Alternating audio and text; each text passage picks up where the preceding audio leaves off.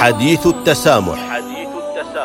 التواصل مع الحضارات والأمم يعزز التآلف الإنساني ويقدم انموذجا للتعايش مع الآخر وبما يؤدي إلى تحقيق أسباب السلام. حديث التسامح برنامج يعده ويقدمه سعادة الدكتور محمد بن سعيد المعمري. حديث التسامح.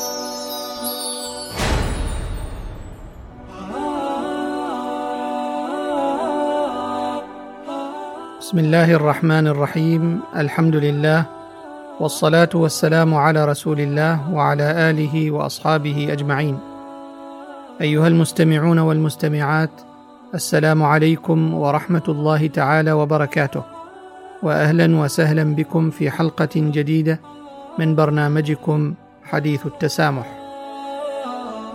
نتناول في هذه الحلقة البعد الحضاري لرسالة النبي محمد صلى الله عليه وآله وسلم لأهل عمان وعلاقتها بحديث التسامح.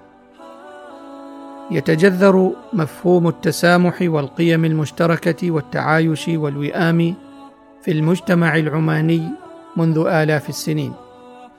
فالعلاقة التي تربط بين الثقافة العمانية ونبذ العنف والتطرف علاقة وطيدة مترابطة عميقة بعمق تاريخ هذا البلد وأهله ومبنية على مبدأين مهمين مبدأ الرسالية ومبدأ الرسالة.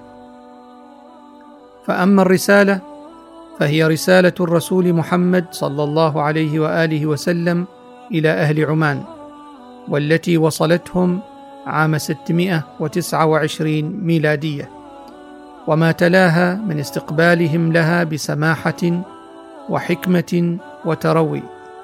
وذلك شاهد على أن أهل عمان ذو قدم راسخة في بعد النظر والانفتاح وسلامة المقصد. وأما الرسالية فأتت من حديثه صلى الله عليه وآله وسلم عنهم أي أهل عمان حينما قال لو أن أهل عمان أتيت ما سبوك ولا ضربوك. أي أنهم لا يتعاملون بالعنف ولا يمارسونه لا قولا ولا فعلا. وإن مما نستشفه من حسن استقبال أهل عمان لرسالة الرسول صلى الله عليه وآله وسلم وحسن إسلامهم وكذا شهادته صلى الله عليه وآله وسلم لهم بأنهم ما سبوك ولا ضربوك أن الأخلاق العمانية النبيلة في ذاتها تنبذ التطرف والعنف فجاء الإسلام معززا ومكملا ومحسنا لها ورابطا لها بالعقيدة والمنهج والسلوك. ووصول رسالة خاصة من النبي عليه الصلاة والسلام إلى أهل عمان ذو مدلولات حضارية كبيرة. يجب أن يتعلمها الجيل الحالي والأجيال العمانية الصاعدة.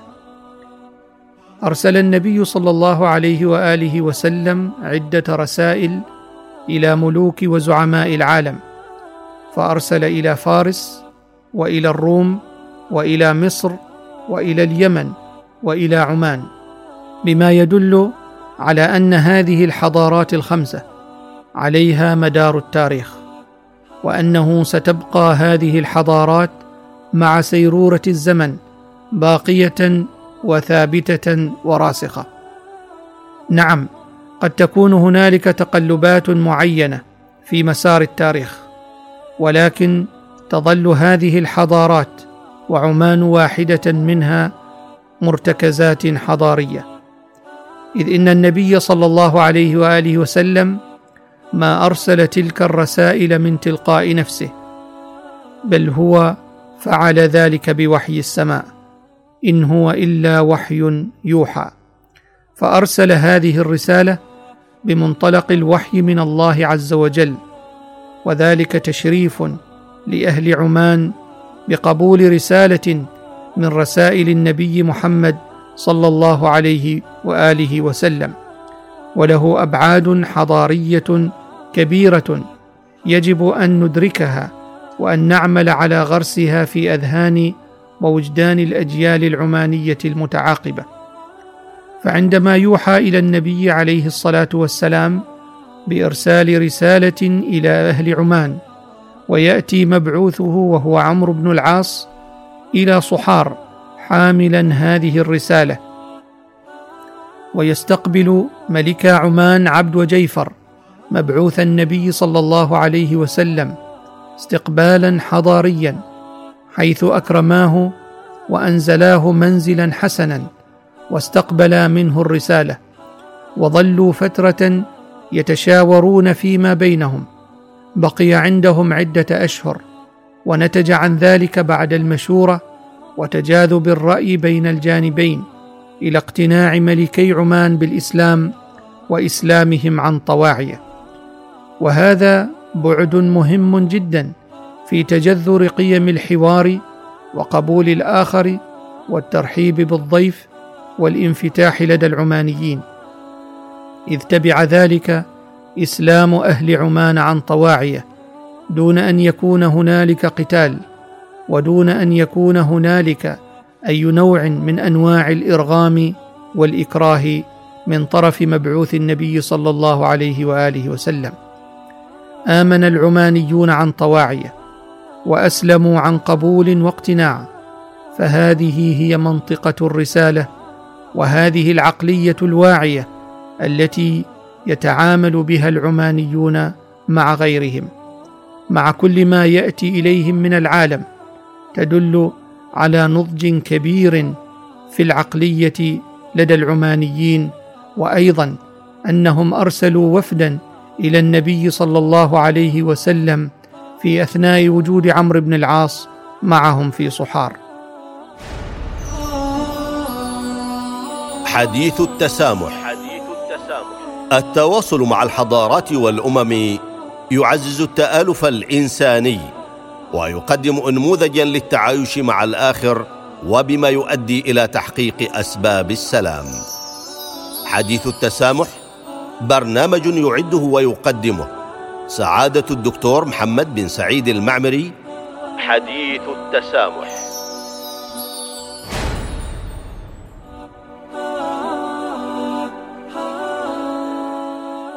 قبول الآخر والحوار لدى العمانيين. إسلام أهل عمان وإسلام عبد وجيفر برسالة النبي محمد صلى الله عليه وآله وسلم وعمرو بن العاص لا يزال موجودا عندهم يدل أيضا على قبولهم للحق حيث أتاهم شيء جديد لبلدهم لم يكونوا يعرفونه من قبل واستفسروا عنه وأدركوا أبعاده حتى آمنوا به عن طواعيه. وهنا تكمن آليات فهم الرسالة التي وصلتهم وآليات ما هم عليه من فكر منفتح وعقلية واعية ونضج معرفي وإدراكي واسع. والأمر الثالث في إسلام عبد وجيفر بن الجلندة أنهم كانوا بصدد زيارة النبي صلى الله عليه وآله وسلم وإلقاء التحية عليه وهو حي لكن وصلتهم وفاة النبي صلى الله عليه وآله وسلم قبل أن يذهبوا ومع ذلك لم يقطعوا النية بل واصلوا الزيارة ورحلوا مع عمرو بن العاص وذهبوا إلى المدينة والتقوا هناك بخليفة رسول الله صلى الله عليه وآله وسلم أبي بكر الصديق حيث كان في استقبالهم. ونورد هنا خطبة أبي بكر الصديق لأهل عمان. هذه الخطبة التي تعيدنا الفا وأربعمائة سنة للوراء لندرك ونفهم ونعي معنى الرسالية لدى أهل عمان.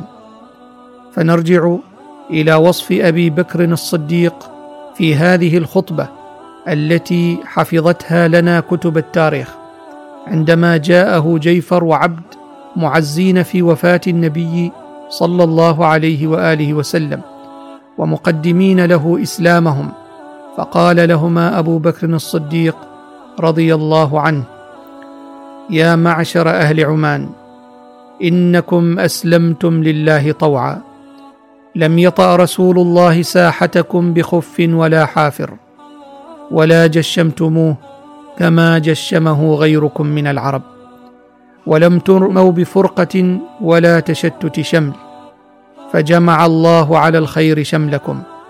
ثم بعث فيكم عمرو بن العاص بلا جيش ولا سلاح فأيدتموه إذ دعاكم على بعد داركم وأطعتموه إذ أمركم على كثرة عددكم وعدتكم فأي فضل أبر من فضلكم وأي فعل أشرف من فعلكم.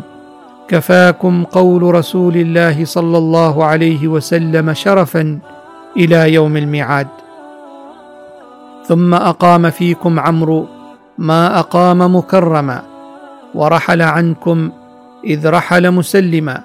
وقد من الله عليكم بإسلام عبد وجيفر بني الجلندة وكنتم على خير حال. حتى أتتكم وفاة رسول الله صلى الله عليه وآله وسلم.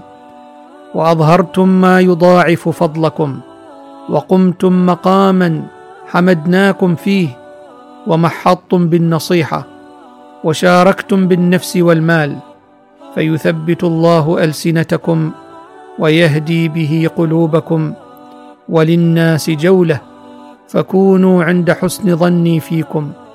ولست أخاف أن تغلبوا على بلادكم ولا أن ترجعوا عن دينكم.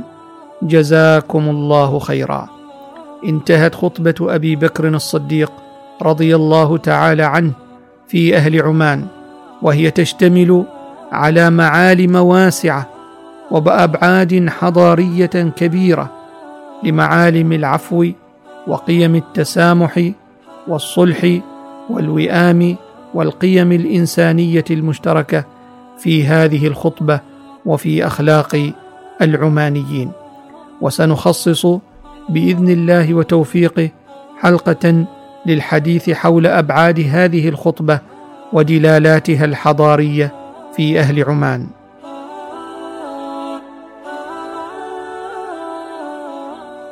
أما الرسالية فقد أتت من حديث النبي محمد صلى الله عليه وآله وسلم حين قال لو أن أهل عمان أتيت ما سبوك ولا ضربوك. فتم تجسيد هذه الرسالية في هذين البعدين بعد عدم الضرب وهو عدم ممارسة العنف المادي سواء بالتطرف أو التكفير أو التفجير أو غير ذلك من الأمور. تكوين الشخصية المسالمة الشخصية الواعية المدركة لأبعاد العيش بسلام في المحيط الداخلي وفي المحيط الخارجي. واستعمال اللغة ما سبوك أي أنهم لا يستعملون العنف المعنوي سواء بالكلام الفاحش أو البذيء أو بخطاب الكراهية أو بأي نوع من أنواع الإيذاء المعنوي. فهذه الرسالية دارت أيضا على مدار هذا الحديث الذي وصف به النبي محمد صلى الله عليه وآله وسلم أهل عمان أن النبي عليه الصلاة والسلام بعث رجلا إلى حي من أحياء العرب فسبوه وضربوه وشتموه فرجع إلى النبي صلى الله عليه وسلم فأخبره وهو حزين بذلك فقال له لو أن أهل عمان أتيت ما سبوك ولا ضربوك. ونقف عند هذا الحد ونكمل معا حديث التسامح في الحلقة المقبلة بإذن الله. إلى ذلك الموعد. نلقاكم بخير. والسلام عليكم ورحمة الله تعالى وبركاته. حديث التسامح. التواصل مع الحضارات والأمم يعزز التآلف الإنساني ويقدم انموذجا للتعايش مع الآخر وبما يؤدي إلى تحقيق أسباب السلام. حديث التسامح برنامج يعده ويقدمه سعادة الدكتور محمد بن سعيد المعمري. حديث التسامح.